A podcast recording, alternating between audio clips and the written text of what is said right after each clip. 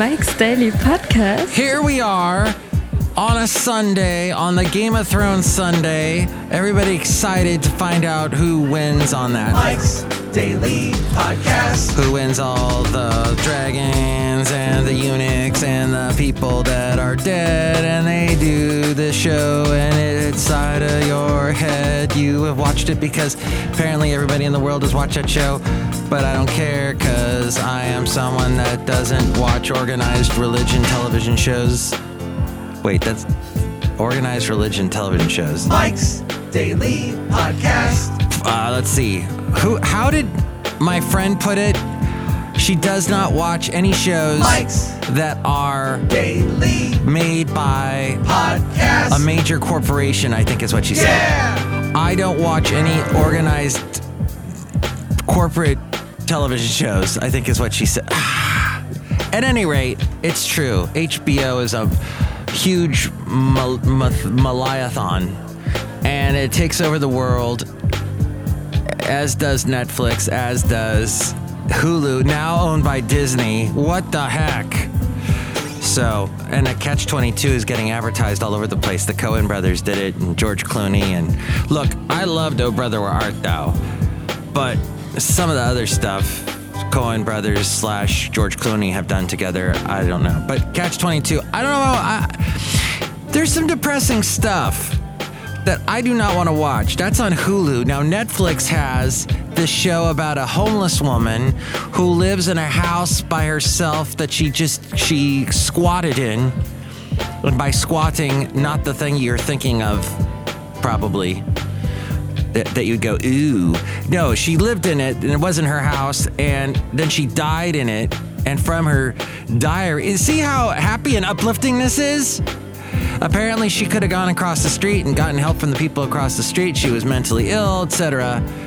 I don't need to watch this kind of stuff. I don't think that's what I need. I don't think podcasts that depress you, like this one, And here's today's podcast picture. are what you need. Actually, I'm going to uplift you now. I'm going to talk about things that I think you might find interesting and entertaining. But first, this interesting picture from Alameda. Oh, what is this place called? It's in the harbor in Alameda. I went to this place two years ago today. Most of my pictures lately have been from, well, see, last week we had some recent pictures, mostly with Basil the Boxer, who's going to bark for you in a moment. And what he's up to, he's a happy dog, and that's uplifting, isn't it? Isn't that uplifting? Let's see. Oh, yeah, this is over at Crab Cove. And you're actually looking in this picture at Ballena, Ballena, Ballena Bay in Alameda. It's a beautiful little area. Robert W. Crown State Marine Marina. That's right, Basil. We had a good time. We were walking there one day, and you can see that picture at mikesdailypodcast.com. I hope the pictures you see there are uplifting. Now, for the thing that is a little bit kind of depressed me today, and I, I want to tell you how I turned it around and it made me think about something. Um, so Basil in this in the other pictures, he's not in this picture today, but in some of the other pictures that I was looking at, he has just a leash attached to his collar. And you might be saying, okay, what's the big deal about that? Well, when I first got Basil uh, at about a year and a half, 10 years ago, he pulled a lot. If I tried to walk him with just his collar, with the leash attached to the collar, he would pull on on it with his neck, and I didn't like that. I didn't like how it might be hurting his neck. I didn't like uh, the habit he was getting into of just pulling with his neck. So I'm I thought I talked to several people, and harnesses were introduced to me. And so I put him in a harness, and whenever he pulled, his whole upper torso would get pulled back. And it wasn't one of these spike collars that, you know, cut into his skin or anything like that. It was just a gentle reminder with the harness holding him back. And it was very helpful because when they're young and spunky and they want to, you know, rough house with other dogs, that's good to have. It holds them back. It's a safety mechanism. And so I had him in the harness for many years. And then about two years ago, I was noticing oh, it takes forever to put him in the harness. And when he's running, running around with it, Uh, the harness seems to be awkward on him. So I stopped putting the harness on him. And at this point, he had stopped pulling on the collar. So I just attached the leash to the collar and he was walking like a well behaved dog with just the collar. And then when we go to places, there are several areas around the Bay Area where you can let your dog run off leash. So I could just easily unclasp him and off he could go running. It was great. So we did that for a while until, and then I remembered why. I had to put him back into a harness, and that was because we were walking one day and my foot so with all the walking Basil's done, and this is why I'm not that depressed that he can't walk anymore. I mean, he can walk with my help uh, with the harness that I put. Now, now he's onto a different type of harness where it's on his back legs that I hold him up with, and so he's able to walk by me holding him up from the back end, like luggage. We joke we should rename him Samsonite, but yeah, or Samson, but yeah, he so he's gotten used to it. And I was talking to a vet this past week in Danville about that. I only bring up Danville because it's a neat little town. And the Eugene O'Neill Park that I talked about on the air today on KKDV is not very big, but it's very cool. Eugene O'Neill, a playwright that wrote what's the Iceman Cometh, a bunch of other ones. And he's well known in Danville. He's long since passed away, but so, okay, so I'm, I'm holding up Basil now from the back harness, but okay, two years ago he could still walk. Although I was having difficulty walking because I walked Basil so much in his life that and I was using and I was wearing horrible shoes and I ended up destroying my feet. I really hurt my feet bad and I had to go see a foot doctor and she put me in a brick uh not a brick, a boot a boot, not not a Canadian word that I'm trying to say about. I say a boot, an actual boot. And I'm walking, and I was trying to make a joke about Canadians, and that failed. And I'm walking with this boot on, and after a while, my foot got better, and I could wear. I, I still wore kind of these big shoes to protect my foot, but they were getting better and better. And then all of a sudden, one day. I'm walking along and there's this nice lady with her two dogs. Or did she have three? and one of them or two one of them was bad the others were nice, but this one dog in the group suddenly decides to lunge at Basil and they start to fight. Basil's defending me and and I'm pulling Basil back, trying to pull him back. And I, I twisted my foot. I hurt my foot again as we go outside a cafe. Anyway, we are bringing Mike's Daily Podcast somewhere in Podcaster Valley, ton today. And suddenly, after all those months of getting my foot to be feel better, it was hurting again. Had a what do you call it? A fracture in it. Uh, there was a it was fractured in the the muscle somewhere, as I recall. I have it written down somewhere from memory. That's what I'm telling you. So believe me. And when that happened, and Basil was just on a, his collar with the leash, I said, he's back in the harness. So I put him back in the harness, and then he was in the harness up until probably about the time his back legs really started to go with the degenerative myelopathy, which is a nervous situation, a nervous system where his brain can't communicate with his back legs like they used to. He can't control his muscles like he used to. And so he needs that extra help with the harness. At any rate, my point with all of this is that the things we believe, the things that we do because we've always did them, change. Basil, for the longest time, was just in a harness. And then he suddenly had freedom from the harness with just his collar, and he could run around and be free. And that was a choice, it was a decision I made where I reassessed the situation. And I go, look, he's doing pretty good. And then he was off and he was free. Of course, then I had to reassess the situation again when he destroyed my foot again by getting into that tuck. Well, it was probably the other dog's fault, but at any rate, he got into that tussle, and thus I had to put him back in the harness. But then now he's in a harness to hold him up, and that's probably going to be, unfortunately, the way it is until Basil leaves this earth, but which will hopefully be a long time from now. But at any rate, we need to reassess things constantly in our lives. Reassess does it still make me happy? Does it still make sense? Is it, do I have to make a tweak? Do I have to make a change? I fired off a very terse email to my staff yesterday because things were not going in a good direction with a couple things. And I said, hey, we've got to reevaluate, reassess, and change stuff.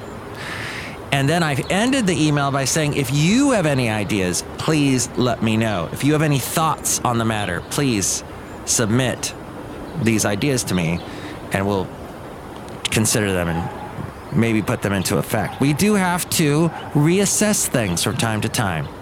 Okay, that is also what we have to do to be aware of things like, let's see if I can slide into this topic Pied Pipers. In our world, we have a president some would call a Pied Piper. People are following him. You know, most that's this is not the first president that's been that way. The last one too. People just sort of follow certain presidents without questioning, without going, "Oh yeah, that's odd." That investigation, that no, that's all witch hunt. They just excuse things. Well, and then there are some people that I notice in life that people just blindly follow without questioning, without going, uh, you know, maybe, maybe what I'm thinking, maybe, in other words, some people don't reassess the situation and just blindly follow some people. It's weird though. When you're trying to tell the person to reassess the situation because they're following a Pied Piper, because they're not thinking when they are following, they're just following blindly. And that person that that's the lemming that's following will not listen to you will not consider anything you're saying and go not go oh yeah you might be right. Yeah no they don't give you the benefit of the doubt. It's bizarre i just think we need to be aware of the pied pipers in our world the ones that we blind follow uh, we, we, we blindly follow reassess that and then here's one other thought for you today, and that is my lovely lady friend has been lately, she's got an earworm stuck in her head, and it's an old earworm. It's the Beatles. Obladi, oblada, life goes on. Oh, oh, how the life goes on. Now I've stuck that in your ear. Sorry, but yeah, that song is catchy, and it's it's also the title was used in a late 80s, early 90s television show called Life Goes On, and it was about a family. I believe the child had some kind of developmental disability of some sort.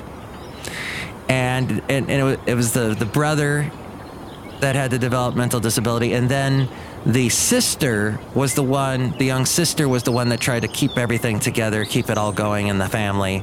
And I remember the sister, I forget that actress's name. She was also, was she in a TV show called, a really Christian TV show called Sabrina, or no, not Sabrina, something like that. Serena, I forget, where she's a pioneer woman, sort of like Dr. Quinn, medicine woman. She's out on the open range by herself, and the, the, there's all these Christian elements put into the storyline. So this actress that plays her is now on Hallmark and does some kind of mystery show. And back in the day when I remember her being popular when she first came out, she was so young. And now I this is why I know I am so old is she looks old. And I'm like, "Wait a minute. I remember when she was this young girl and now she looks older. She's old and this is something that's I, I still think she's very attractive. I'm not putting down her looks. I'm just saying that we get old. And for those of you that think that it ain't going to happen, that Taylor Swift is going to look the way she does forever, that she's never going to get that second chin, that she's never going to get that. There's this thing that happens, and it's happened to me too.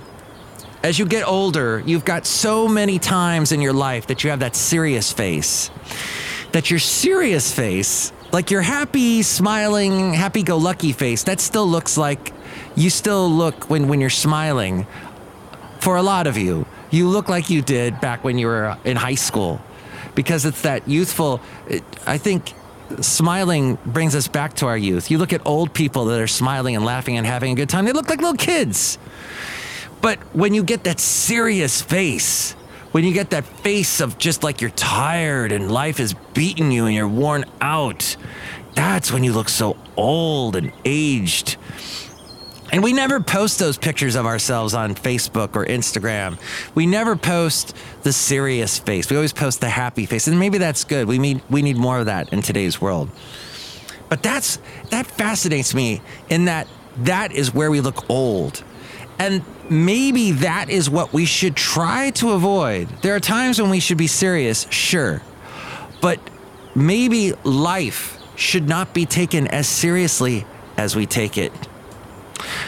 Life is a joke, and a lot of us don't get the joke. And we need to laugh more because life doesn't take us seriously. And we need to take, and, and there are times when you need to, of course, but you should also laugh a lot of the stuff up. We need to laugh more, is what I'm trying to say. Laugh. Though your heart is breaking. But at any rate, that's all I wanted to tell you today. A little bit of this and a little bit of that. Hey, speaking of which, look who just walked over to us here outside a cafe anyway.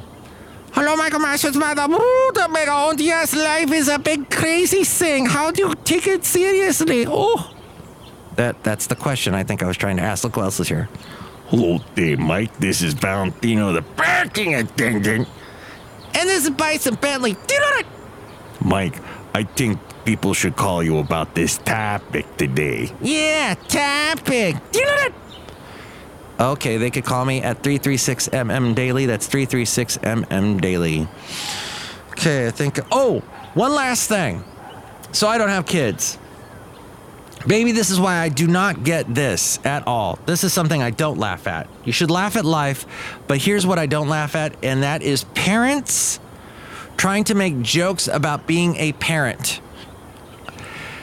Uh, Robin Williams used to do that. Talk about how when his baby would poop, it'd be this weird radioactive poop or whatever. And I never found that funny. I don't find Jeff Foxworthy's comedy about kids funny, or Bill Engvall. Maybe that's just not my kind of humor. I don't know. But I heard some comedian today on From Here with Chris Steele Thile, that NPR P public broad.